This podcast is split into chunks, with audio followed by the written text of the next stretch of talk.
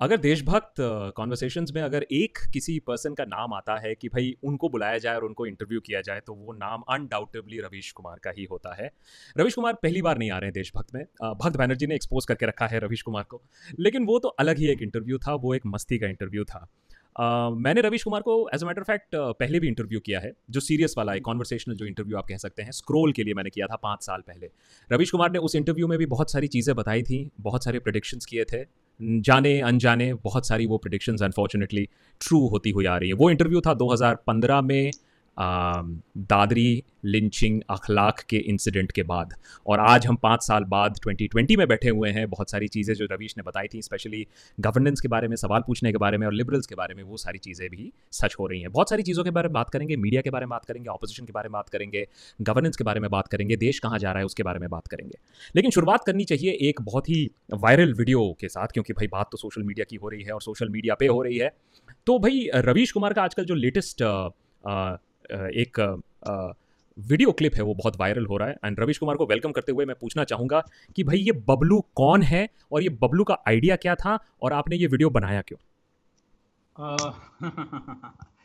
ये देखिए आकाश बबलू और पप्पू बहुत प्यारे नाम हैं।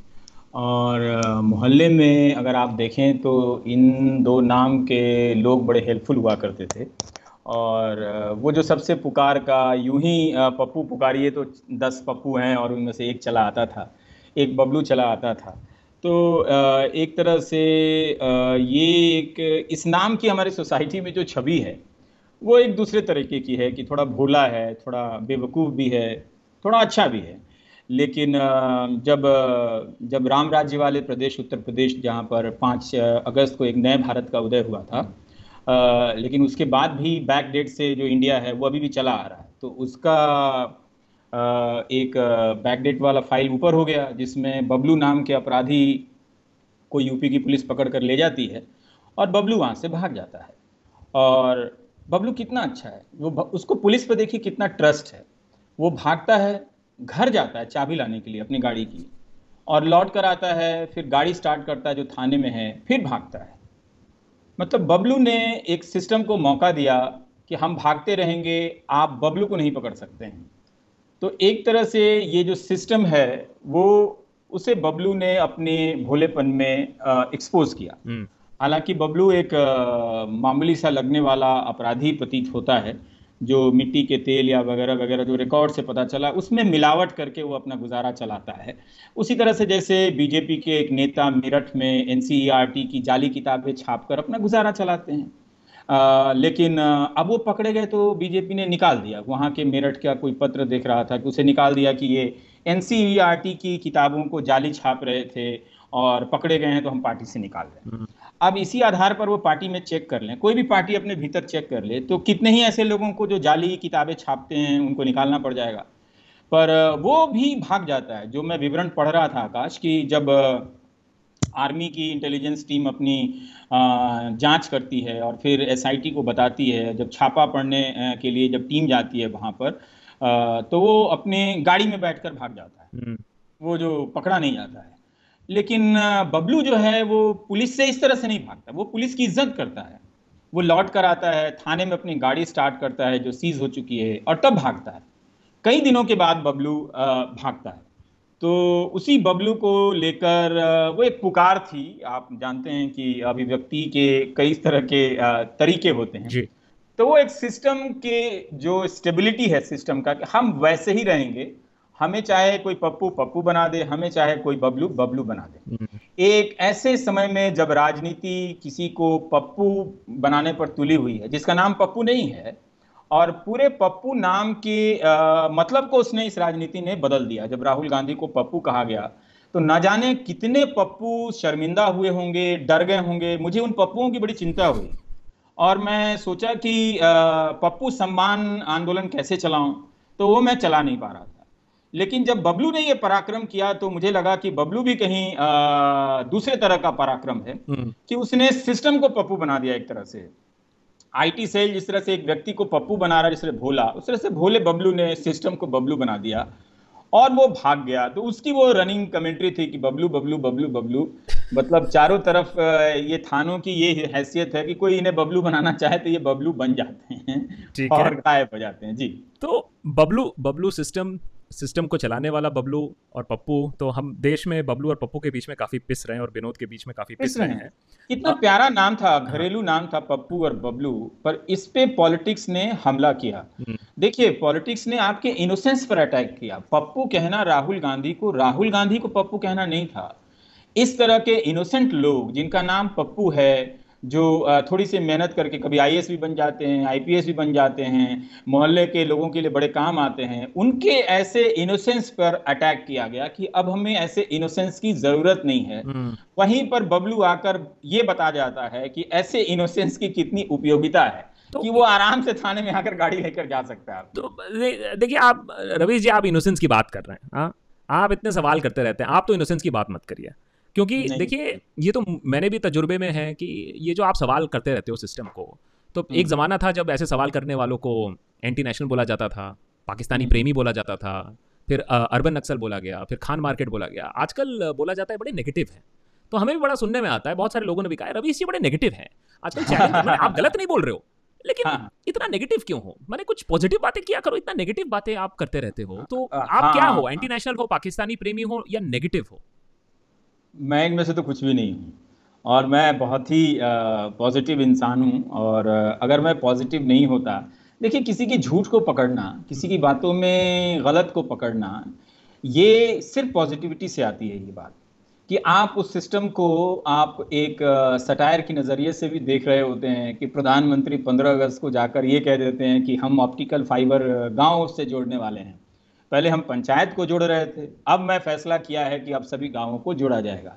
लेकिन अब शुरू शुरू से अगर आप जाकर देखें तो इस योजना में ऑप्टिकल फाइबर से जोड़ने की योजना में गाँव और ग्राम पंचायत दोनों हैं।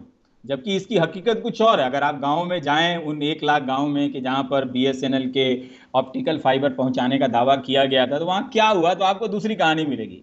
तो मुझे बड़ी हँसी आई कि आ, कमाल है इस देश में कि इस तरह से सामने से कोई आ, आ, लोगों को पप्पू बना जाते हैं। हम्म।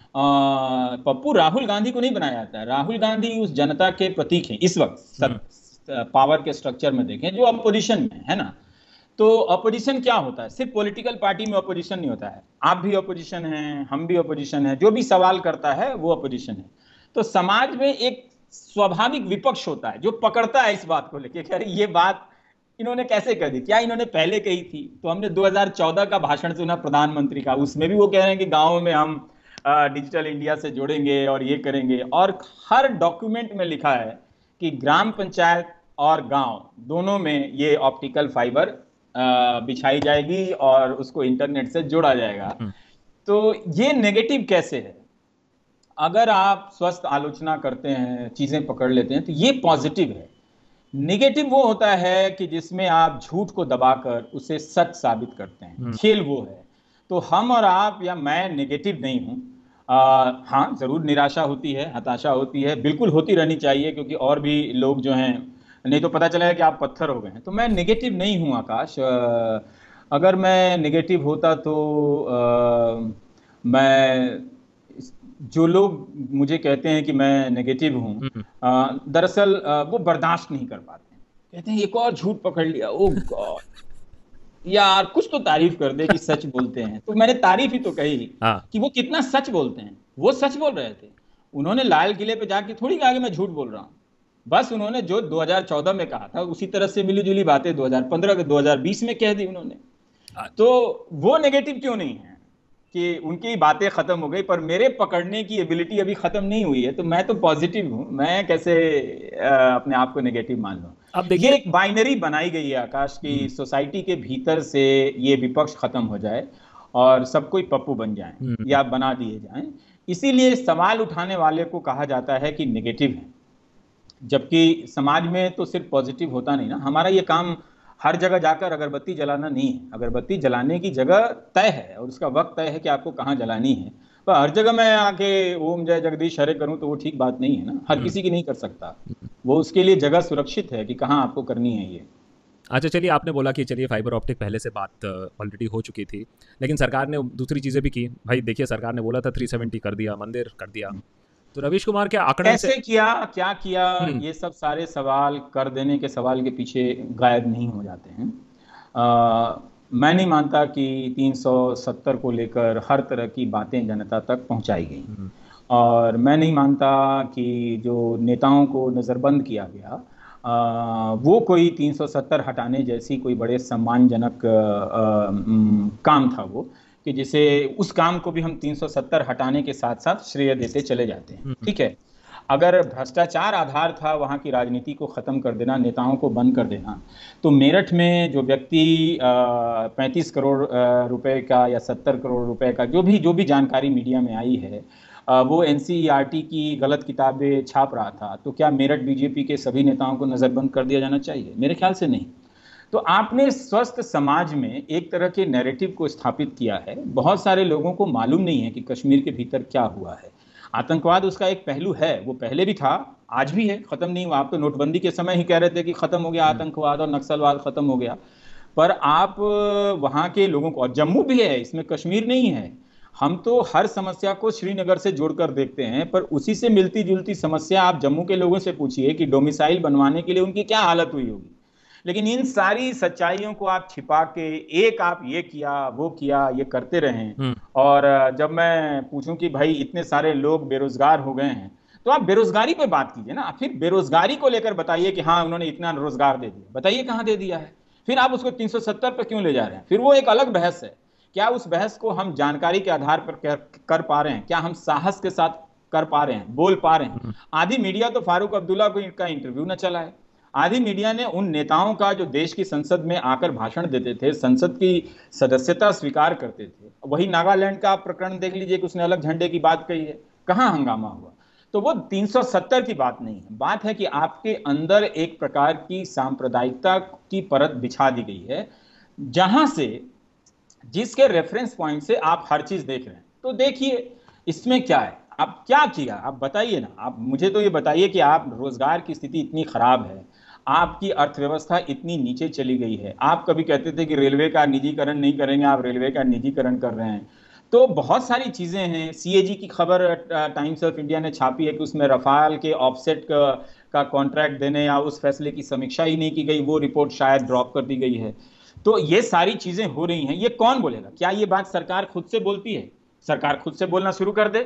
सरकार एक ट्वीट दिखा दे किसी मंत्री का कि एमएसएमई के उद्योगों ने अपना सर्वे कराया था जिसमें कहा था कि चार करोड़ लोगों की नौकरी चली जाएगी। वो दिखा दे एक ट्वीट। वो क्यों नहीं करती है? वो क्यों हमेशा पॉजिटिव में रहती है? ये पॉजिटिव होना हमेशा झूठे आवरण में रहना भी तो है।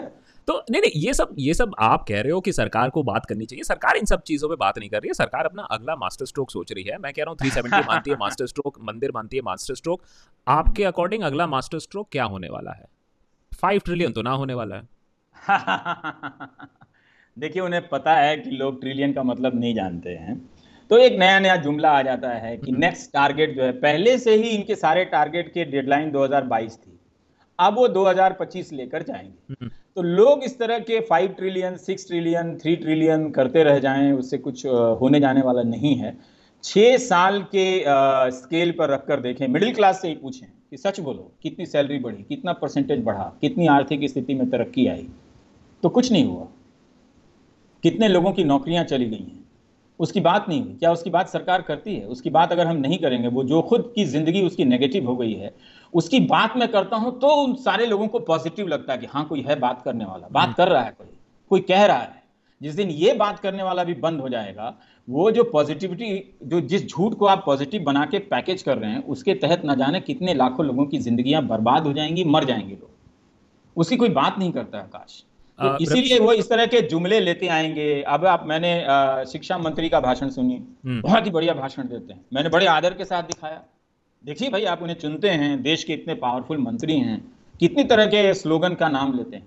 एक से एक stand up India study in India जैसे लग रहा है कि वो आठ लाख बाहर चले जा रहे हैं करोड़ों छात्रों में से तो वही सबसे बड़ा हमारा नुकसान है। जो ब्रेन यहाँ रह गया है वो तो पहले से स्टडी इन इंडिया और स्टे इन इंडिया है। हम्म।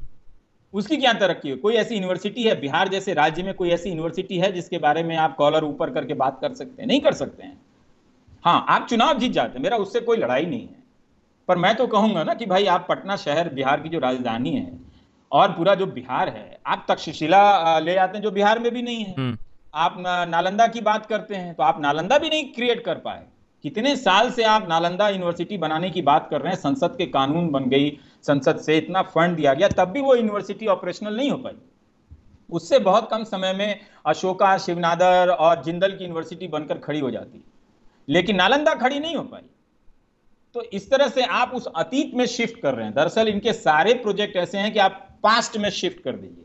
तो बहुत अच्छा है आप कर रहे हैं आपका राजनीतिक समर्थन है उससे मेरा क्या झगड़ा हो सकता है जनता देती है लेकिन जिस तरह से सूचनाएँ समाज में पहुंचाई जा रही हैं मुझे नहीं लगता कि आकाश ये सोसाइटी में एक तरह का हेल्दी एटमॉस्फेयर बना रहा है हम्म। ठीक है लोग अगर उसमें खुश हैं कि नौकरी चली गई है सैलरी नहीं है सोना गिरवी रख रहे हैं घरों में बैंक बंद हो गया पीएमसी के लोग पचास लोग मर गए हैं अगर इन सब पे अगर कोई बात नहीं करनी है तो अच्छी बात है आप खुश रहिए। आपने आपने मिडिल क्लास की बात की आपने शिक्षा मंत्री की बात की बहुत सारे स्टूडेंट्स अभी हमने एक्चुअली देशभक्त का प्लेटफॉर्म खोल के रखा है स्टूडेंट से बोला है कि हम नहीं बोलेंगे आप लोग बोलिए इस बार और हम आपके वीडियोस अपने प्लेटफॉर्म पे लगा देंगे तो बहुत सारे वीडियोस आ रहे हैं बहुत सारे मैसेजेस आ रहे हैं और बहुत सारे यंग स्टूडेंट्स ये कह रहे हैं कि हाँ हमसे गलती हुई थी हम हंसे थे जब जामिया हुआ था हम हंसे थे जब जेएनयू में स्टूडेंट्स पिटे थे आज हमें समझ में आ रहा है हमारी बारी है।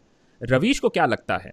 कि अब कुछ लोग को की आँखें खुली हैं इकोनॉमिक डाउनटर्न के बाद ये एग्जामिनेशन का जो मेस हुआ है स्टूडेंट्स को जो फोर्स किया जा रहा है कुछ आँखें खुली हैं या अभी भी सारी आँखें लार्जली बंद है देखिए आँखें खुलने से मेरा कई लोग ये मतलब निकालते हैं कि क्या लोग बीजेपी से नाराज़ हो गए हैं मेरा सवाल ही नहीं है बिल्कुल बिल्कुल नहीं आ, हम्म। नहीं ये लोग समझा हम्म। जाता है कि इस तरह से कि क्या लोग मोदी का जादू उतर गया है मुझे इसकी चिंता नहीं है। मुझे चिंता ये है कि क्या लोग जनता बन रहे बन रहे हैं। एक नागरिक की भूमिका में आ रहे हैं, जहाँ वो सही और गलत को देख रहे हैं। भले। चुन किसी को रहे हो, कांग्रेस को चुन रहे हो या बीजेपी को चुन रहे हो।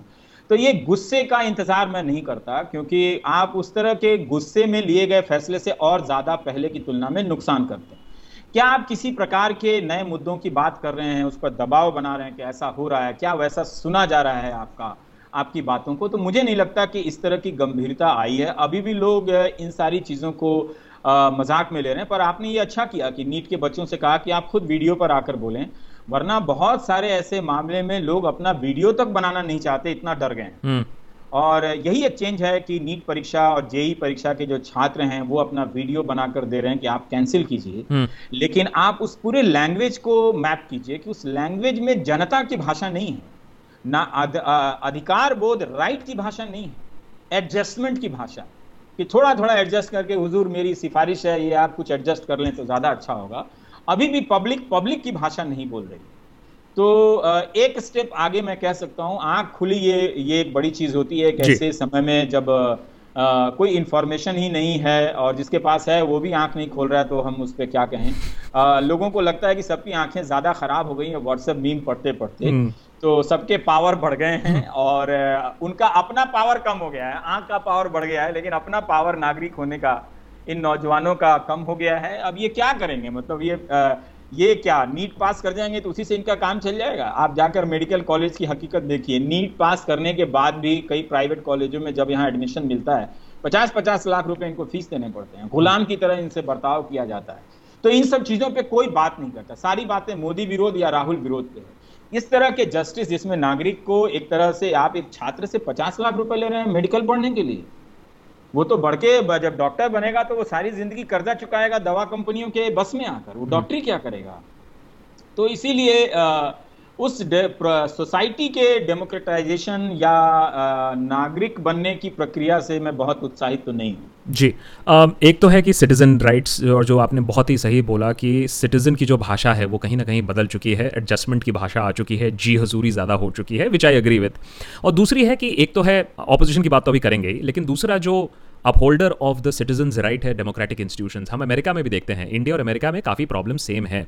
सेम सॉर्ट ऑफ़ लीडरशिप है, धमकी पॉपुलरिज्म मेजोरिटरिज्म लेकिन अमेरिका में जो इंस्टीट्यूशन हैं, वो फाइट बैक कर रही हैं। मैं सिर्फ़ मीडिया की बात नहीं कर रही हूँ डेमोक्रेटिक इंस्टीट्यूशन कोर्ट्स की बात कर लीजिए। यहाँ हम देख रहे हैं C B E D E D C V C वगैरह वगैरह। सो so, जो डेमोक्रेटिक इंस्टीट्यूशंस हैं सिटीजन कितना आवाज़ उठा लेगा? ऑपोजिशन ऑफ़ कोर्स एक है। लेकिन जो collapse of the democratic institutions हैं क्या हम उसको माने कि अब वो कंप्लीट है या अभी there is some hope and अगर उसको रिवाइवल करना है तो कौन करेगा? इंस्टीट्यूशंस देखिए आकाश ये बहुत लंबी लड़ाई है। इसको एक चुनाव दो चुनाव से जोड़कर आप नहीं देख सकते हैं। नागरिकता ख़त्म हो गई है। और अब आप अच्छे अच्छे लोगों को देखिए तो वो कुछ बोलते हैं। लेकिन कुछ बोलने से पहले बहुत कुछ छोड़ देते हैं। हम्म। तो बहुत कुछ छोड़ के आप कुछ बोल रहे हैं जबकि होना ये चाहिए कि कुछ छोड़कर आप बहुत कुछ बोल वो आपने छोड़ दिया है। तो इससे कैरेक्टर जो डेमोक्रेटिक कैरेक्टर है हमें बताया नहीं गया कि लोकतांत्रिक कैरेक्टर क्या होता है। डेमोक्रेसी हर समय उसको रीपैकेजिंग करनी पड़ती है रिवाइव करनी पड़ती है रीडिफाइन करनी पड़ती है। हमें लगा आज़ादी मिल गई है हम चल रहे हैं बस उसी तरह से। एक चुनाव हो जाता है चुनाव आयुक्त आते हैं वो बताते हैं कि हाँ हाँ आपको सरकार चुनना है। जबकि उनके ही आदेश में नहीं लिखा होता है कि ये चुनाव सरकार के लिए नहीं हो रहा है। ये चुनाव लोकसभा या विधानसभा के गठन का हो रहा है। तो हम विधानसभा या लोकसभा के लिए गठन के लिए नहीं चुनते हैं। सरकार कौन बनाएगा? चेहरा कौन है? अरे भाई, क्यों नहीं बनाएगा? आप सदन में चुनकर भेजो, उनकी इतनी हिम्मत है कि दोबारा चुनाव में आएँगे। वो आपस में मिलकर बनाएँगे सरकार। नहीं तो फिर आप चुनाव आयोग के आदेश में लिखे ना कि हम प्रधानमंत्री का चुनाव कर रहे हैं। कभी प्रधानमंत्री का चुनाव नहीं होता इस देश में। कभी मुख्यमंत्री का चुनाव नहीं होता। वो चुनाव के बाद होता है। और आप देखिए कि हमारी स्मृति से मेमोरी से लोकसभा या विधानसभा की बैठकें कब की खत्म हो चुकी है? हम्म। कितने कम दिनों की बैठकें होती हैं? कोई पूछता है? नागरिक बनने के लिए तो सबसे पहले कोई पूछ रहा है कि भाई हमने आपको एमएलए बनाया है तो आप विधानसभा में कितनी बातें कर रहे हैं? तीन दिन के सत्र बुलाए जा रहे हैं अभी उत्तर प्रदेश में दो दिन के सत्र बुलाए जा रहे हैं। तो हमने अपने भीतर से अपने इंस्टीट्यूशन को बहुत दूर कर दिया है। एक सांसद का मूल्यांकन करते समय हम इस बात पर नहीं देते कि इसको संसद में भेजा हमने इनको। तो इन्होंने क्या क्या सवाल पूछे? क्षेत्र को लेकर, राज्य को लेकर, राष्ट्र को लेकर और अंतर्राष्ट्रीय परिस्थितियों को लेकर पाँच साल में। इनका काम है, इनको एक फंड दे दिया गया है गाँव में लोगों के नाम पे, फलाने फलाने के नाम पे, जाति के हिसाब से दरवाज़ा बनाते रहो, गेट बनता रहता है। तो ये लोकतांत्रिकता नहीं है। ये एक बड़ा सीरियस बिज़नेस है। हाँ हम्म। लेकिन मस्ती में किया जाना चाहिए इस काम को। एकदम से उदास और ये करे यार कुछ नहीं होगा। लेकिन करना बहुत पड़ेगा। आपको जिस तरह से नीट की तैयारी करने के लिए आप दो साल काफ़ी पढ़ते हैं उस तरह से आपको पढ़नी पड़ेगी आपको रीट्रेन करना पड़ेगा री रीड करना पड़ेगा। तो इसलिए बहुत चीज़ों को हमने हल्के में ले लिया है। हम्म। और अभी भी हम हल्के में ले ही रहे हैं। तो इसमें आप कहें कि हम ये हट गए तो अब जनता में चेंज आ गया है। नहीं नहीं कोई चेंज वेंज नहीं आया। इनके हटने से भी चेंज नहीं आएगा उनके आने से भी कोई चेंज नहीं आएगा। प्रशांत भूषण के केस प्रशांत भूषण के केस से सुप्रीम कोर्ट में चेंज आएगा? आ, मुझे नहीं लगता है क्योंकि देखिए मैं आ, जब मैं पटना में था तो हनुमान मंदिर जाता था। तो वहाँ लाइन में लगनी पड़ती थी क्योंकि बाकी बहुत प्रचलित जगह है। तो वहाँ मैं सुनता था कई लोग इसलिए भी आते थे प्रसाद चढ़ाने कि जिनकी ट्रांसफ़र पोस्टिंग उनके मनोनुकूल जगह पर हो गई है। मतलब वो जहाँ ज़्यादा आप कमाने वाले हैं। तो बहुत सारे लोग इस अपने दुख को ऐसे भी देखते हैं कि मेरी पोस्टिंग अच्छे जगह पे माल बनाने वाले जगह पर नहीं हुई है कब हो जाए तो मेरा ग्रह कट जाए। हाँ। तो इस समाज में लोग अपने दुख को इस नज़रिए से भी देखते हैं कि उन्हें घूस कमाने का मौका नहीं मिल रहा है उन्हें करप्शन करने का मौका नहीं मिल रहा है। दुख जो है वो बहुत डिफरेंट टाइप का दुख भी है। तो वैसे लोग पूरा व्रत रखते हैं पूजा करते हैं तो मैं बड़ा घबरा जाता था कि आखिर हनुमान जी कैसे कर सकते हैं इन लोगों के साथ ही। हम्म। ये तो पूरा हमारे डेमोक्रेसी को खत्म कर रहा है आदमी बैठ के इसको तो इसको तो कभी पोस्टिंग नहीं होनी चाहिए। लेकिन वो आ, आ, आ रहा है और कह रहा है कि नहीं नहीं बड़े दिन से हम आ रहे हैं मेरी पोस्टिंग हो गई है। तो मुझे लगता था कि ये किसे छल रहा है? ये खुद को छल रहा है अपने सिस्टम को छल रहा है। और धीरे धीरे सोसाइटी क्रम्बल करती चली गई। तो इसलिए मुझे इसी तरह से लोग समझने वाले हैं। पाप करने के बाद भी उसी भगवान के पास जाते हैं। भगवान के शरण में आने वाला सिर्फ़ पुण्यात्मा नहीं है। वो अपने पाप से बचने के लिए भी जाता है उन्हीं भगवान के पास। तो इसीलिए ये जो पाप पुण्य का डिस्कोर्स है हमारे खून में जो लोगों को डाला गया है उसको समझना पड़ेगा। समाज में लोग पाप से नहीं डरते हैं। उनको पता है कि कोई व्रत कर लेंगे कोई पूजा कर लेंगे कोई पंडित आ जाएगा बताएगा आपका ग्रह है कट जाएगा। हम्म। तो इसलिए पाप का नैतिक डर नहीं धार्मिक डर डर जिस समाज में पाप को लेकर ना हो। उस समाज में संवैधानिक नैतिक डर कैसे हो सकता है? तो ये हमें समझने की ज़रूरत है कि हमारा जो कैरेक्टर रिलीजन और उससे बनता है रिलीजन में आप मैं नचिकेता के बारे में पढ़ता हूँ या और भी धर्म ग्रंथों को आप पढ़िए तो उसमें चर्चाओं का इतना सम्मानजनक विस्तार है। हम्म। आप पढ़िए आप जाकर उसमें। हाँ ठीक है उसमें असहमत होने वाली बातें भी हैं लेकिन ये बात तो पता चल रहा है ना कि लोग एक डिबेट कर रहे हैं एक तरह की एक चीज़ों को डिस्कोर्स तैयार कर रहे हैं लेकिन आप यहाँ आकर आप देख लीजिए कि उसी उसी धर्म का ज़्यादातर इस्तेमाल आखिर मैं कहता हूँ कि राम के सामने आप खड़े हो जाइए। लेकिन राम के सामने क्या आप अंतर्मन से खड़े हैं? क्या आपको उस वक्त आपके अपने किए हुए पाप की याद आती है? क्या आपको डर लगता है कि राम भी कुछ समझ रहे होंगे? हम्म। है ना? तो लोग अपने पाप का जस्टिफिकेशन अगर उसी रिलीजन से उन्हीं देवताओं से लेने लगे। तो इस तरह की घटनाओं से बहुत ज़्यादा बदलाव नहीं आएगा। हमें लगता है कि धर्म के भीतर जो नैतिक बल है उसे भी फिर से स्थापित करने की ज़रूरत है। जहाँ इंसान पाप से डरे गलत से डरे संवैधानिक नैतिकता का उल्लंघन करने के बाद भी किसी के भीतर ये डर कायम नहीं होता। हम्म। उसका जमीर कायम नहीं होता।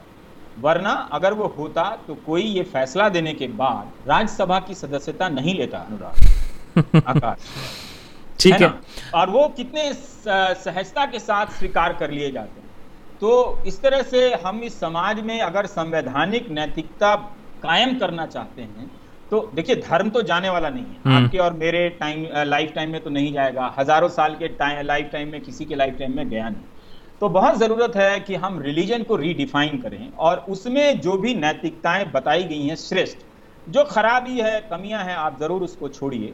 जब तक लोग उसको छोड़िए जब तक आप उस नैतिकता को अपने व्यक्तिगत जीवन में धार्मिक जीवन में नहीं लाएँगे आप उस संविधान द्वारा दी गई नैतिकता का भी आप उसी तरह से दमन कर देंगे। ठीक है। जिस तरह से एक ट्रांसफ़र पोस्टिंग करने वाला आदमी भी दस अंगूठिया पहने हुए है कई तरह की कलाइयों में धागे पहने हुए हैं। पंडित जी से रक्षा सूत्र बनवा लिया है व्रत करने लगा है। लेकिन एक पैसा बिना घूस लिए आपको कोई प्रमाण पत्र नहीं देता आपको फर्जी केस में फंसा देता है। हम्म। ये कैसे हो रहा है?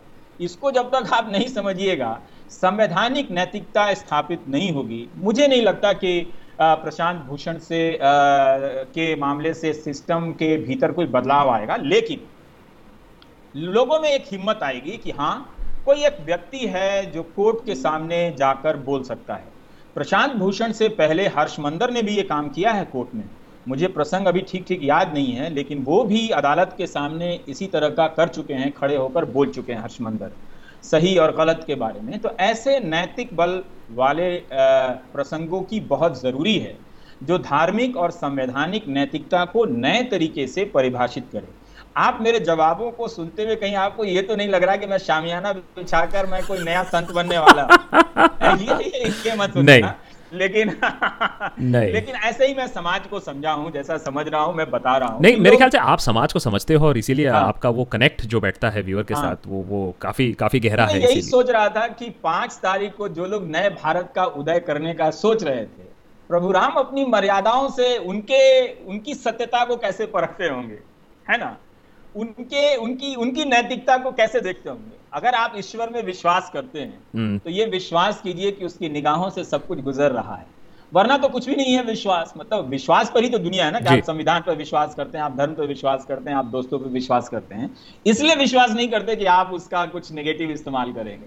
तो तो इसलिए हाँ तो तो ये ये ये तो नैतिकता की एक बात हुई और और और नैतिकता की बात हो रही है तो हम और आपने बिहार की भी बात उठाई जहाँ पॉलिटिक्स इज़ ओवर एवरीथिंग और वहाँ इलेक्शंस भी आने वाले हैं। मैं आपको, मैंने प्रडिक्शन करने के लिए नहीं बोल रहा हूँ, लेकिन मुझे ये समझ में नहीं आ रहा है कि बिहार जैसे एडवांस्ड स्टेट में जहाँ पॉलिटिकल अंडरस्टैंडिंग इतनी हाई है वहाँ इलेक्शंस हो रहे हैं एक तो और इसी के जो फरमान भी जो जारी हुआ है वो पता नहीं किसको बेनिफिट करने वाले हैं। लेकिन किस मुद्दों पे किन मुद्दों पे इलेक्शंस होने वाले हैं? वहाँ बच्चे तड़प रहे हैं क्योंकि एग्जामिनेशन सेंटर अगर जेई नीट की भी बात कर ले मेरे ख्याल से सिर्फ़ दो हैं। बाढ़ की स्थिति है कोरोना की स्थिति है। विकास क्या हुआ है ये देखने की बात है। तो बिहार में इलेक्शन तो बहुत ही इंटरेस्टिंग होने वाला था होना चाहिए था लेकिन क्या ऐसा है? आ, ये एक मिथ है आकाश कि बिहार में पॉलिटिकल कॉमन सेंस ज़्यादा है। मतलब इतना ही कॉमन सेंस है कि वो किसी को हरा दिए वो किसी को जिता दिए और पॉलिटिकली सैवी लोग हैं। हम्म। ये बिहार ही नहीं आ, देश के किसी भी बात में आ, पर लागू होता है। पॉलिटिकली अगर सैवी होते आ, या सेंसिटिव होते या प्रखर होते तो बिहार ने आ, ये राजनीति थोड़ी है कि किसी को चुन लिया। अब जनता दल यूनाइटेड है। ठीक है आप कहते हैं कि कांग्रेस परिवारवाद पे चलता है जनता दल यूनाइटेड कैसे चलता है? बता दीजिए मुझे। हम्म। वो व्यक्तिवाद पे चलता है। क्या उसके भीतर किसी इशू को कोई लेकर डिबेट करते हुए किसी भी पार्टी में या कांग्रेस हो या बीजेपी हो नई शिक्षा नीति आई आपने सुना कि कोई कन्वेंशन बुलाकर बातचीत हो रही है वहाँ पर? तो वो राजनीति वैसी राजनीति नहीं है। वो एक अलग अलग दलों के प्रति अलग अलग कारणों से निष्ठा की राजनीति का एक राज्य है जैसे कि सारे राज्य होते हैं। हम्म। हमें इस तरह के मिथ से निकल आना चाहिए कि लोग बड़े ये हो गए हैं सूच आप किन सूचनाओं पर अपना राजनीतिक निर्णय लेते हैं इस तरह की जनता अगर आप ज़्यादा प्रतिशत में नज़र आती है तो फिर आप उसका विश्लेषण कर सकते हैं। सिर्फ़ लोगों ने नीतीश को चुन लिया या सिर्फ़ लोगों ने लालू को चुन लिया सिर्फ़ यही एक राजनीतिक उनकी चतुराई की पराकाष्ठा है तो इसे देखना चाहिए। एक और बात है अगर मान लीजिए कि इतने स्वयं है ना? आ, लोग बड़े सैवी हैं सॉरी तो सबके पास मोबाइल फ़ोन है। हम्म। सांप मारने की घटना का भी लोग फ़ोन बना लेते हैं हर चीज़ का वीडियो बना लेते हैं और वायरल कर लेते हैं। आ, पर रात के वक्त जब चुनाव से पहले पैसे बढ़ते हैं शराब बढ़ती है या और भी चीज़ें अलग अलग रूप में बढ़ती हैं कोई वीडियो बनाकर वायरल करता है कहीं से भी बताइए कभी कभी तो हम्म। नहीं कहीं कभी कभी हम्म। बहुत रेयर हम्म। लेकिन जिस तरह से इसका ये किसी भी राज्य की बात मैं कर रहा हूँ बिहार ही नहीं सब उसमें एक तरह से उस सिस्टम के पार्ट हैं तो राजनीति कहाँ हो रही है क्या बिहार में एजुकेशन पे लेकर चर्चा हो रही है क्या बिहार में प्राइवेट ओनरशिप को लेकर चर्चा हो रही है कि दो चार उद्योगपतियों को ही सारा कुछ दे दिया गया है उस पर कोई राजनीतिक निर्णय बन रहा है क्या बिहार में हेल्थ को लेकर चर्चा हो रही है तो ये सारी संवेदनशीलताएँ या सूचनाएँ जब नहीं है हम्म। वहाँ पर तो हम्म। क्या मतलब? आप ठीक है आप एक सरकार चुन रहे हैं। तो इसलिए बहुत अगर आप नज़रिया बदलता है हर चुनाव में कवर करते करते एक समय ज़रूर इन्हीं प्रक्रियाओं से राजनीति ने बहुत हासिल की। जैसे बहुत सारे दलित लोग सत्ता में आए बहुत सारे पिछड़े लोग सत्ता में आए वो एक क्रम था जो इसी चुनावी प्रक्रिया में जनता ने तोड़ा। लेकिन वो एक, एक बड़ा मकसद होते हुए ये भी संपूर्ण मकसद तो नहीं है राजनीति का। आप बिहार के गली गली के स्कूल कॉलेज सब अब चौपट होते चले गए। जो भी शुरुआत हुई थी लड़कियों को साइकिल देने की और ये योजना वो सब कैश ऑन डिलीवरी वाली मामले में बदल गई है सारी चीज़ें। लेकिन क्लास में टीचर नहीं है एजुकेशन का स्टैंडर्ड नहीं है। पहले सौ में बिहार की एक यूनिवर्सिटी नहीं है। हम्म। तो अब पहले हमने नहीं देखा था। हमने कहा था कि हाँ साइकिल पहुँचा तो उसमें देखा कि लड़कियों में बड़ा बदलाव आया। आया कि वो कई तरह के काम करने लगी हैं।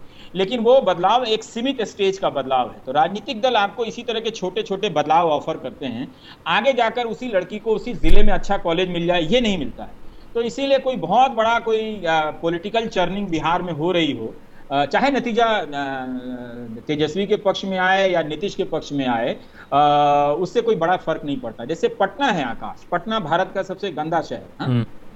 ये जो स्वच्छ सर्वेक्षण होता है हालाँकि इसमें भी बहुत सारी कमियाँ हैं लेकिन अब ठीक है वो अगर वो करते हैं तो उसी के पैमाने से देखिए कि सबसे गंदा शहर है।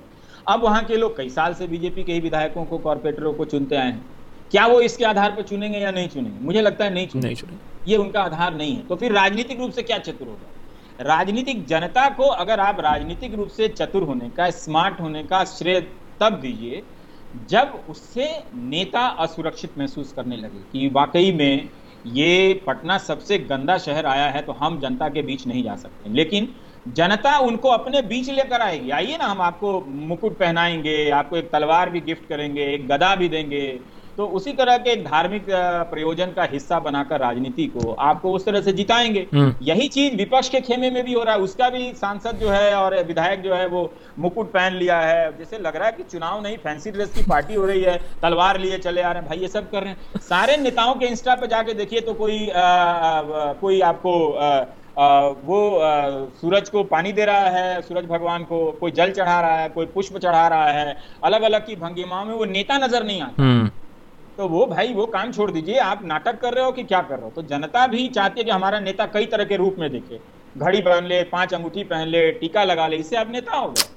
और भाई कितना आसान है इस देश में नेता होना। मतलब पाँच भंगिमाएँ पहन लीजिए आप उस तरह से हरकत बना के वहाँ पर चले जाइए। चार जगह जाकर मत्था टेक लीजिए तो आप नेता हो गए। जबकि आपकी परीक्षा होनी चाहिए कि आपने नीतिगत क्या बदलाव हम्म। किए वो तो कुछ होता नहीं। और बिहार की ऑपोजिशन से हम नेशनल ऑपोजिशन की भी बात करेंगे, लेकिन उससे पहले एक सवाल जो बहुत बार पूछा जा रहा है आजकल बेंगलोर में जो हुआ बहुत वरिंग रिपोर्ट्स आई जो कम्युनल वायलेंस वहाँ फैला, किस तरीके से गोरिल्ला टाइप अटैक पुलिस पर ऑर्गेनाइज किया गया और उसी, और मैं नहीं कह रहा हूँ बेंगलुरु पुलिस का ही कहना है कि एक्सट्रीमिज्म तो है ही इंस्टिगेशन है ही प्लानिंग है ही, और दूसरा है कि वहाँ बहुत अनएम्प्लॉयड यूथ थे, जिसके वजह से ये वायलेंस और भी हुआ, क्योंकि वहाँ बहुत सारे फ्रस्ट्रेशन वहाँ पनप रहा था उस एरिया में। आपको क्या लगता है कि ये बैंगलोर जैसे घटनाएँ और भी बढ़ेंगी आने वाले साल में, क्योंकि एक्सट्रीमिज्म भी बढ़ रहा है प्रोवोकेशन भी बढ़ रहा है अनएम्प्लॉयमेंट भी बढ़ रहा है तो ये एक सिग्नल है क्या आने वाले साल के लिए? मुझे लगता है कि जो एक्सट्रीमिज्म आई है एक तरह से उग्रता आई है वो तो एक रोज़गार के तहत भी आई आईटी सेल में नौकरी मिल जाएगी तो आप एक्सट्रीमिस्ट हो जाते हैं हम्म।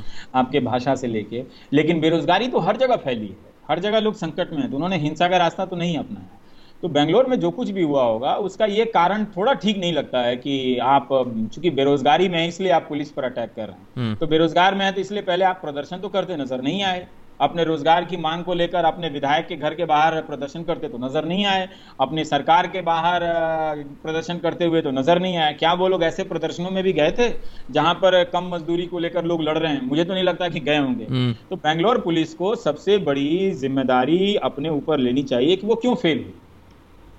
है ना? वो क्यों फेल हुई कि वहाँ पर एक तरह से राइट की स्थिति आई और क्या जो लोग जो लोग घर वो नवीन की माँ ने ही कहा कि उसी इलाके के नौजवान हमें बचाने आए हम्म। तो क्या उन सब के को नौकरी पक्की थी? हम्म।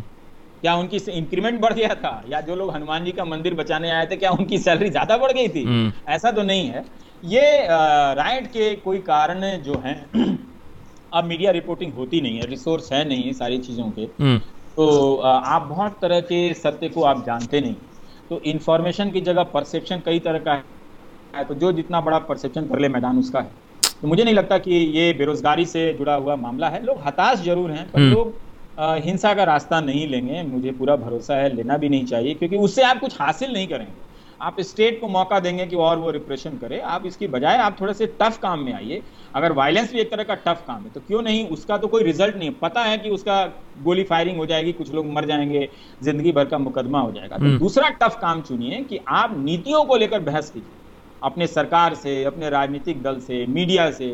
तो वो तो आप करेंगे नहीं। तो मुझे नहीं लगता कि देश के लोग ऐसा कुछ सोच रहे होंगे। तो आ, इसी का कॉररी क्वेश्चन फिर दूसरा भी बनता है कि ये लोग जो आएँगे आप कह रहे हो सवाल करेंगे मीडिया आएगी सवाल करेगी क्या लोग ऑपोजिशन है? क्या मीडिया ऑपोजिशन है? या जो ऑपोजिशन है वो अपना काम नहीं कर रही है? और अगर ऑपोजिशन अपना काम करे तो शायद आपको ऑपोजिशन बनने की ज़रूरत नहीं पड़ेगी। लोग आप पर सवाल नहीं उठाएँगे कि भैया रवीश ऑपोजिशन क्यों बन रहा है? या लोग सड़कों पे क्यों आ रहे हैं? काम तो ऑपोजिशन का है।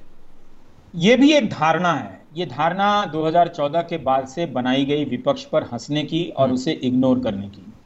ये जो सवाल पूछते हैं लोग आप उनसे भी पूछिए कि जब विपक्ष का कोई व्यक्ति मान लेता हूँ कि ये सारे लोग ट्विटर पर रहते होंगे या फेसबुक पर रहते होंगे कोई उनके लिए सवाल उठाता है तो क्या वो उसे शेयर करते हैं? हम्म। है हिम्मत शेयर करने की? नहीं करेंगे वो। क्योंकि उनके दिमाग से जो सैनिटाइज किया गया है ऑपोजिशन नाम की चीज़ को सैनिटाइज किया गया। विपक्ष कहा? अरे भाई चुना सरकार है। सवाल ही गलत पूछ रहे हो। हम्म। सरकार कहाँ है? विपक्ष जो सवाल पूछ रहा है वो क्या उस पर सरकार सुन रही है? कभी आपने सुना वो प्रक्रिया की वो सारी खत्म हो गई कि विपक्ष से आप बात कर रहे हैं? तालाबंदी कर दिया आपने। आके अचानक टीवी पे अनाउंस कर दिया जान है तो जहान है पचास हज़ार से अधिक लोगों की मौत हो गई अब बात ही नहीं कर रहे हैं जान है तो जहान है। हम्म। आपका ही विधायक विधायक सदन में खड़ा होकर किस किस तरह के अनुभव बता रहा है कि कैबिनेट मिनिस्टर चेतन चौहान के साथ ऐसा ऐसा हुआ है। तो वो विपक्ष को खत्म हुआ। देखिए समाज में मैं आई एम बेंगलोर गया था कुछ साल पहले। तो वहाँ लड़कों से पूछा मैंने कि आप में से कितने लोगों ने राहुल गांधी पर हंसा है? तो सब हंसने लगे। तो मैंने कहा कि बात राहुल गांधी पर हंसने की नहीं है नेताओं पर हंसना चाहिए उन पर आलोचना भी करनी चाहिए सब मज़ाक उड़ाना चाहिए वो उनको आदत होती है। आप अपने भीतर अपोजिशन के किसी भी प्रोसेस के बारे में आप मज़ाक उड़ा रहे हैं उसको खत्म कर रहे हैं। क्या आपके भीतर अपोजिशन बचा हुआ है? मुझे तो नहीं लगता। आप देखिए कि यूपी में अगर आप देखें तो प्रियंका गांधी ने कुछ बहुत बहुत सारे मुद्दे उठाए। हम्म। कहीं इस पर आप देख लीजिए कि कोई चर्चा है। कम से कम कोशिश होती है कि एक छोटी सी जगह दे दो मत दो अब जगह। लेकिन 2014 के पहले जो बहस होती थी वो सारे बीजेपी के टेकअप पॉइंट से होती थी हम्म। सारी बहस। इसलिए नहीं कि वो बीजेपी उठा रही है क्योंकि सबके दिमाग में ये मान्यता थी कि ये ऑपोजिशन पार्टी है। तो इसलिए इसके टेक इसके उठाए गए सवालों से सरकार को घेरा जाता था। अब सरकार की कही गई बातों से विपक्ष को हंसा जाता है। इसलिए सरकार के लोग बड़े सीना तानते हुए आते हैं और विपक्ष पर क्या क्या तोहमतें लगाकर हँसते रहते हैं। हम्म। अगर यही था तो बता देते कि दो लाख करोड़ में से जो टू का घोटाला हुआ था विनोद राय ने जो कथित रूप से बताया था वो कहाँ गया पैसा? करेक्ट उसके तो सारे आरोपी इसलिए छूटे गए कि सीबीआई जाँच में कोई सबूत नहीं दे पाई। उस पर तो आप बात नहीं कर रहे हैं। तो ऑपोजिशन सोसाइटी के भीतर से खत्म हुआ। किस तरह से खत्म हुआ इसको आप समझिए। ये सीरियस बात है और आपका सवाल बहुत ज़रूरी और अच्छा है। आपने विपक्ष के जो एक फॉर्मल रिप्रेजेंटेटिव थे आ, कई तरह के राजनीतिक दल उनमें भी बहुत तरह की कमियाँ हैं। तो कमियाँ तो क्या सत्ताधारी दल में नहीं है? हम्म। है ना? ऐसा तो नहीं है कि उनके चंदे का हिसाब आपको मालूम है और उनके धंधे का हिसाब मालूम है। वो तो नहीं मालूम है ना इलेक्टोरल बॉन्ड से। हम्म। है ना? तो अगर वो कह रहे हैं कि हम वो वो उससे आप नहीं करते दूसरा ये कि एक स्टेट की जनता बनाई गई आकाश। ये स्टेट की जनता ये होती है जो आईटी सेल और इन सब की चीज़ें और गोदी मीडिया के ज़रिए तैयार किया जाता है, जिसमें एक एंकर चीखता हुआ बात करता है, पुलिस कमिश्नर को धमकाता है कि तू रिजाइन कर और चीफ मिनिस्टर को बोलता है और वो लोग कुछ नहीं कर पाते, चुप हो जाते हैं। तो एक तरह का ये एक स्टेट बना, अगर आप और हम बोलेंगे तो सौ लोग आकर थ्रेट करने लगेंगे, आपको आइसोलेशन में करेंगे। सिर्फ़ आईटी सेल के लोग ऐसा नहीं करते। अब वैसे लोग भी जो आईटी सेल से नहीं जुड़े हुए हैं उन बातों के प्रभाव में आपको आइसोलेट करते हैं समाज में। तो वो खुद ही समाज में ऑपोजिशन को मार रहा है मारने से पहले अपने भीतर को मार चुका है। ठीक है। इसीलिए विपक्ष को अगर आपको कहीं खड़ा करना है तो आप उसे कांग्रेस और बीजे या जनता दल या कोई और दल समाजवादी पार्टी के भीतर विपक्ष खड़ा करने की बात ना करें। जनता के भीतर विपक्ष खड़ा करने की बात करें कि क्या जनता अपने भीतर विपक्ष खड़ा करने की ताकत रखती है? वो अभी बहुत डर गई है। मैं आपकी बात से मैं आपकी बात से पार्शली सहमत हूँ लेकिन आप ही ने जैसे बोला कि बीजेपी जब ऑपोजिशन पे थी तो उनके टेक ऑफ़ पॉइंट से ही सारी चीज़ें होती थी। इसका मतलब है कि वो नैरेटिव बिल्डिंग कर पाते थे। अब मैं अपनी बात नहीं कर रहा हूँ मैं कांग्रेस की बात कर रहा हूँ। अब आया है। नैरेटिव हाँ। का वो बिल्ड नहीं कर पाते थे। ऑपोजिशन का एक जेन्युइन रेस्पेक्ट था सोसाइटी में जो खत्म कर दिया गया आज पवन खेड़ा के ट्विटर हेडलाइन पर जाकर देखिए कि वो कितने तरीके से एक्सपोज करते हैं। हम्म। पर क्या उसको कहीं स्पेस है? कहीं उससे लेकर बहस है कहीं बहस नहीं है। चीन को लेकर जो सारी दावेदारियाँ हुई वो सारी बहस गायब हो क्या इसका इसका इसका एक और रीजन क्या ये हो सकता है कि ऑपोजिशन की जो रिस्पेक्टेबिलिटी है वो लीडरशिप प्रॉब्लम की वजह से है। अगर आज 23 सीनियर लीडर्स लिख रहे हैं एक लेटर कि हमें चेंजेस चाहिए कि हमें कांग्रेस पार्टी में स्वीपिंग चेंजेस चाहिए दैट हमें सीडब्ल्यूसी में इलेक्शंस चाहिए तो कहीं ना कहीं एक एक को, कोई एक नया तरीका तो ढूंढना पड़ेगा ना ऑपोजिशन को। तो इसका मतलब क्या बीजेपी में इलेक्शन हो रहा है। बीजेपी में इलेक्शन हो रहा है। लोगों ने बीजेपी में नेतृत्व परिवर्तन क्या सीडब्ल्यूसी के जैसे वहाँ पर राजनीतिक परिवर्तन के द्वारा चाहा था? वो नहीं चाहा था ना वो कू था। हम्म। अगर अगर कांग्रेस ने या किसी दूसरे विपक्ष ने रोज़गार की कितनी बातें की? क्या किसी ने डिबेट किया? अभी वो रमित ने बनाया है क्रूर दर्शन। हम्म। उसमें वो बता रहा है रमित की तीन सौ पचासी डिबेट हुए हैं उसमें से एक कोरोना पर हुआ है। क्या रोज़गार इस देश में नहीं चला गया है? तो अगर तब था कि मीडिया अब देखिए मीडिया पार्टी नहीं थी। मीडिया में बुराइयाँ तब भी थी। लेकिन अब मीडिया उसका एक्सटेंशन है वो स्टेट है। Correct. वो फोर्थ पिलर नहीं है वो फ़र्स्ट पिलर है। तो वो उसको जगह नहीं देगा। तो आप बताइए जब क्रिटिकल थिंकिंग करने वाले लोगों की बातें जब गायब हो जाएँगी क्रिटिकल थिंकिंग तो वही होता है ना कि भाई आप आप अगर आप आपके भीतर अगर तरह तरह से सवालों के साथ आप नहीं देखते हैं तो आप कह रहे हैं कि वहाँ बदल दो। आपने जिन लीडर को चुना है उनका क्या परफॉर्मेंस है? छह साल हो गए अभी तक वो नौकरी पर बात नहीं करते हैं प्रधानमंत्री। एक तरफ़ ये वाली और आप आप उनसे बात कीजिए पूछिए तो उनसे उनसे कौन सवाल कर रहा है? उनके इंटरव्यू में क्या लीडरशिप को लेकर सवाल पूछा जा रहा है? अभी उन्होंने नई परीक्षा की व्यवस्था की बनाई ठीक है? मैंने सिर्फ़ इतना कहा कि आपने एक सिस्टम बनाया। छह साल से लड़के अलग अलग राज्यों में अब तो खैर कांग्रेस की भी कहीं कहीं कई जगह सरकार है वहाँ भी वही हाल है। हम्म। छह साल से लड़के प्रदर्शन कर रहे हैं अपनी बहाली को लेकर। ये 2018 का एसएससी का एग्जामिनेशन अभी तक रिज़ल्ट नहीं आया है। पीयूष गोयल के रेल मंत्रालय की परीक्षा है लोको पायलट की अभी तक सबकी बहाली नहीं हुई है। आप ये पूरा नहीं करते हैं और तुरंत आप एक नया सिस्टम बना देते हैं कि जिससे लगे कि हाँ कुछ बड़ा काम हुआ है। तो आप कोई सवाल करने नहीं जाता है है ना? तो आप इस तरह से हर समय आप डिसेप्टिव स्टेप लेते चले जा रहे हैं हम कुछ नया बना रहे हैं नया बना रहे हैं प्रॉब्लम को कुछ सॉल्व नहीं कर रहे हैं एक नया फ्रंट खड़ा करते चले जा रहे हैं। उनसे तो कोई नहीं पूछा क्या प्रधानमंत्री रोज़गार की बात करते हैं? प्रधानमंत्री रोज, हाँ? रोज़गार उन्होंने कहा था कि जब चालीस पैंतालीस साल में सबसे ज़्यादा बेरोजगारी की बात आई थी तो वो हम्म। कमेटी भंग कर दी गई रिपोर्ट हम्म, हम्म। और कहा गया कि एक नई व्यवस्था बनेगी। वो व्यवस्था बन गई आज तक? एनएसएसओ चली गई बस वही व्यवस्था करनी थी तो वो हाँ, तो चली तो जो लीडर आपने चुना उसका क्या परफॉर्मेंस है? क्या उनके उनको लेकर उनकी पार्टी में कोई क्या कोई बहुत लोकतांत्रिक तरीका है कि जहाँ जाकर सब कुछ अलग अलग आवाजों में बोल रहे हैं कि ये हो रहा है सबको एक आवाज़ में बोल रहा है? तो लोकतंत्र कहाँ है? जहाँ सबको एक एक आवाज़ में बोलता रहे और वो लोकतंत्र का प्रतीक हो जाता है। बिल्कुल कांग्रेस में भी चुनाव होना चाहिए। मैं तो कहता हूँ हर राजनीतिक दल में ये राजनीतिक कार्यकर्ताओं को सोचना चाहिए कि वो जिन जिस किसी भी दल में हैं क्या वहाँ पर कोई लोकतांत्रिक गतिविधि है या सिर्फ़ चुनाव का कार्यक्रम दिया जाता है हम्म। और वो उसी को पूरा करने में लग जाते हैं? जो राजनीतिक दल से जुड़े हुए लोग हैं वही तो मैंने शुरू में कहा उनके भीतर भी लोकतांत्रिकता या डेमोक्रेटिक होने की समझ नहीं है। वो अपने इस पार्टी के स्ट्रक्चर जिला के लेवल पे भी कई मीटिंगें नहीं होती हैं। किसी भी पार्टी में ले लीजिए जिला के लेवल पर तक पे चुनाव नहीं होता है।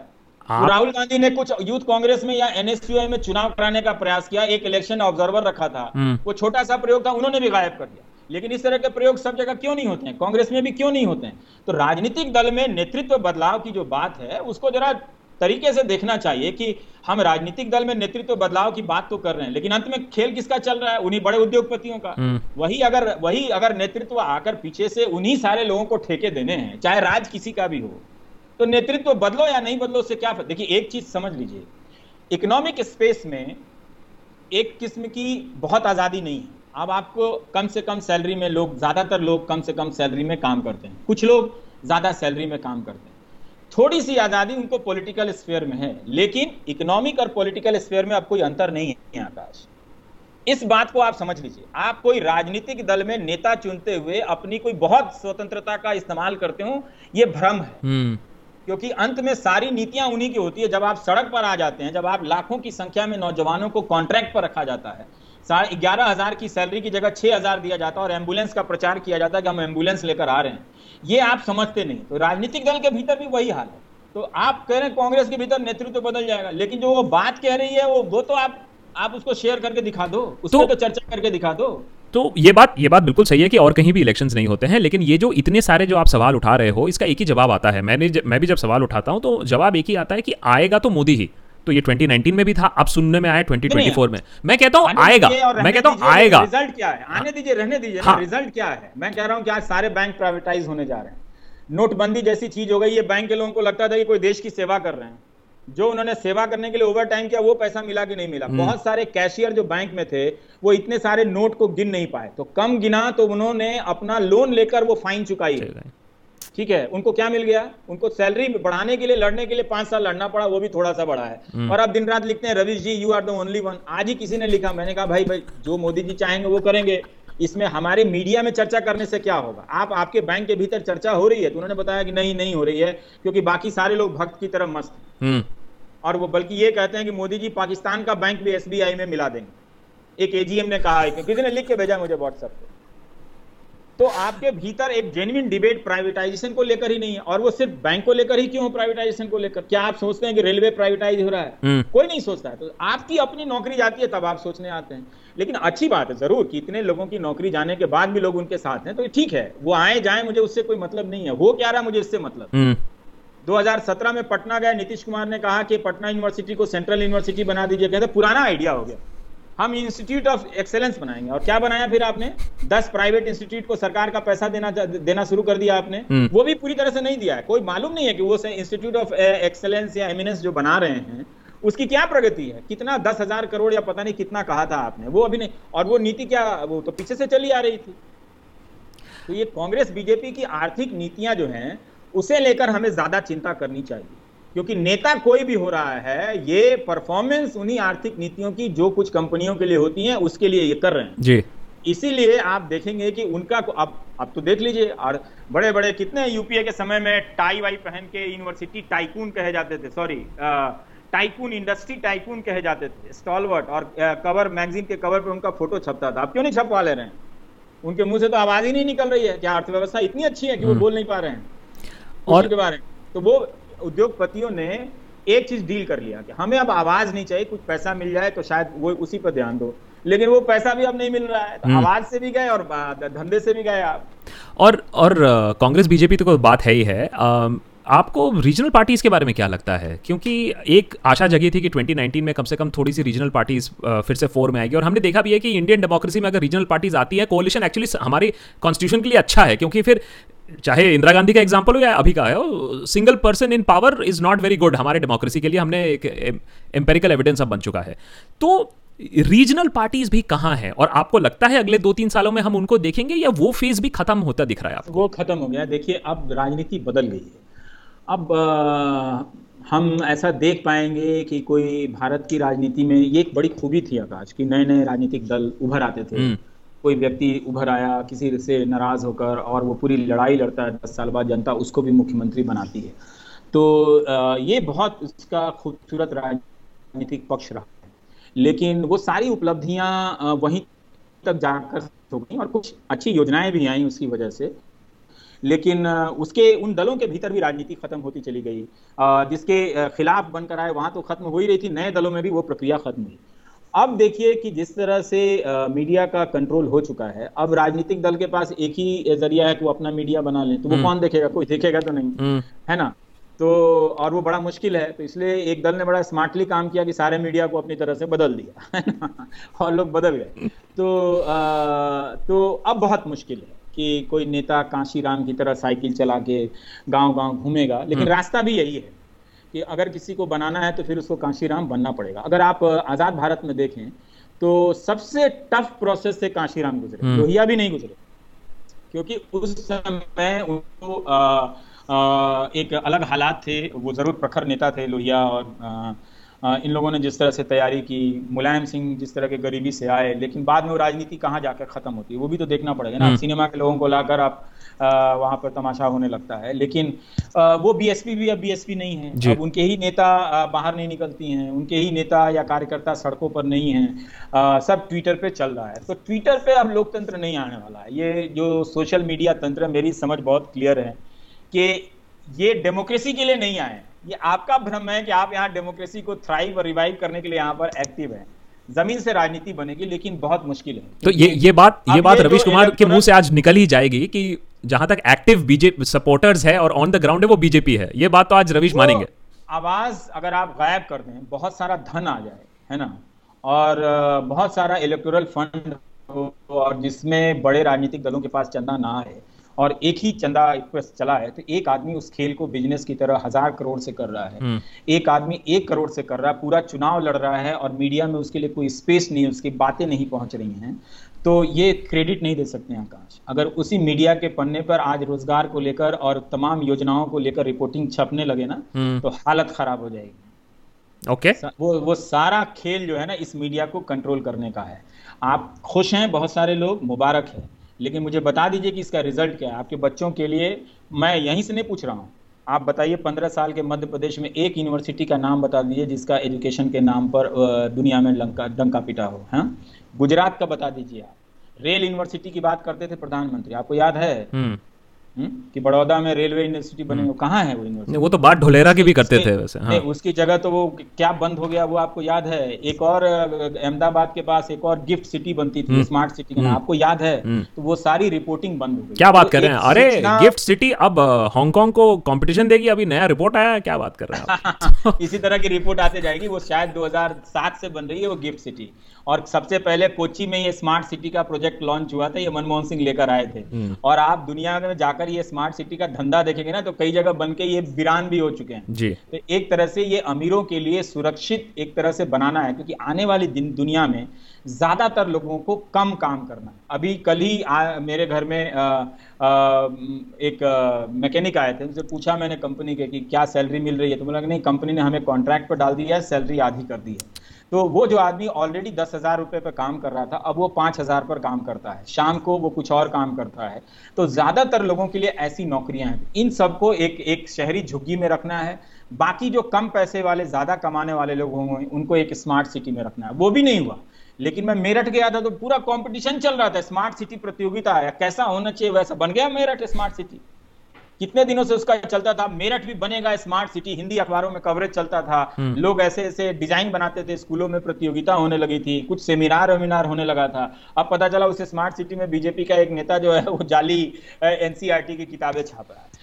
तो आप मीडिया से एक तरह से क्रिटिकलिटी खत्म कर दें। मीडिया इतना कंट्रोल में हो जो एंटी ऑपोजिशन जर्नलिज्म करता हो बहुत मुश्किल है। चलिए मीडिया मुश्किल है कि कोई राजनीतिक दल अब यहाँ से अपने लिए कोई रेखा खींच पाएगी। और जो लोग सरकार में भी आ रही है, उसके भी आर्थिक नीतियों में तो कोई फ़र्क ही नज़र नहीं आ रहा कोई या फिर उसके परफॉर्मेंस में कोई फ़र्क ही नज़र नहीं आ रहा। पंजाब की भी बात कर लीजिए, या फिर छत्तीसगढ़ की बात कर लीजिए, या फिर राजस्थान की भी बात कर लीजिए। चलिए, आपने पहले गलतियाँ की हैं हाँ? आपसे हुई हैं। तो क्या आप नई परिस्थिति में आप कुछ ज़्यादा अच्छा करने के लिए कोई भूख है आपके भीतर, कि आप कुछ ऐसा चमका कर रख देंगे कि कोई एक आदर्श देने जा रहे हैं, जिससे आपने अपने गल, क्योंकि राजनीतिक दल खत्म थोड़ी होते हैं। बीजेपी आज खराब करेगी, हारती है, फिर आती है, जनता यही तो करती है। तो उसमें वो एक अर्ज़ भी नहीं दिखता है।